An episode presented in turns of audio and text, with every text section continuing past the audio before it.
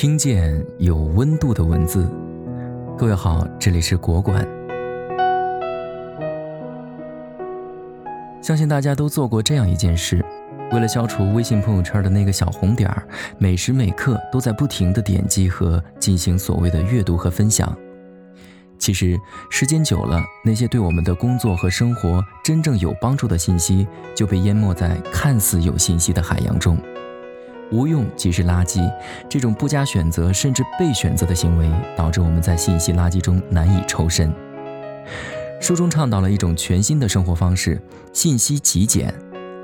信息极简即精简信息输入源头，减少使用社交网络即时通信，少看微博、朋友圈，定期远离互联网、手机，避免信息骚扰，精简电子邮箱数量，关注要少而精。删除长期不使用的软件应用，同时，在这个大众阅读是快速、及时、交互的碎片化阅读时代，碎片化阅读为人们带来了前所未有的阅读体验。从某种意义上来说，代表着一种趋势。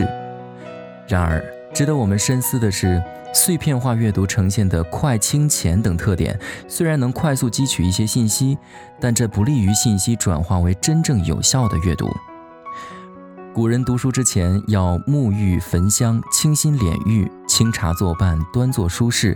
我们的碎片化阅读却是随时随地，它在充分利用零碎时间的同时，也大量挤占了人们深阅读的时间。碎片化阅读还容易使人形成一种惰性，习惯于通过搜索、提问来获得知识碎片，不容易形成深度的、批判性的、理性的、系统的知识体系。深究起来，这对人们的知识体系、思维方式以及理性思考能力、逻辑思维能力和判断能力都构成挑战。阅读是汲取知识文化信息最直接的手段。再次，我们需要做到跟书中提及的那样，少而精的极简主义阅读。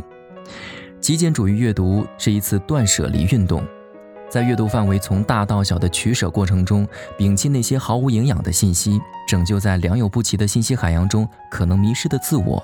因此，要从根本上反思自己，对阅读内容进行简化取舍，集中时间和精力去进行有用的阅读和思考。阅读方法上要克制浅阅读，这是吸取有效信息的最基本方式。另外，如何做到真正有效的将身边的信息简化？这里给出三个建议方法。其一，退出无用社交，主要是退出一些微信群和 QQ 群，只留下少部分足矣。第二，卸载无用软件，远离手机，摆脱一些超过两个月没有使用过的应用软件，摆脱手机依赖症，不再把大多数时间停留在手机上。其三，控制睡觉工作时间。一般来说，成年人保证每天七个小时的有效睡眠即可，并且养成早睡早起、睡眠时间固定、不熬夜、不靠周末白天补觉的习惯，长期坚持可大幅提高工作效率和信息接收效率。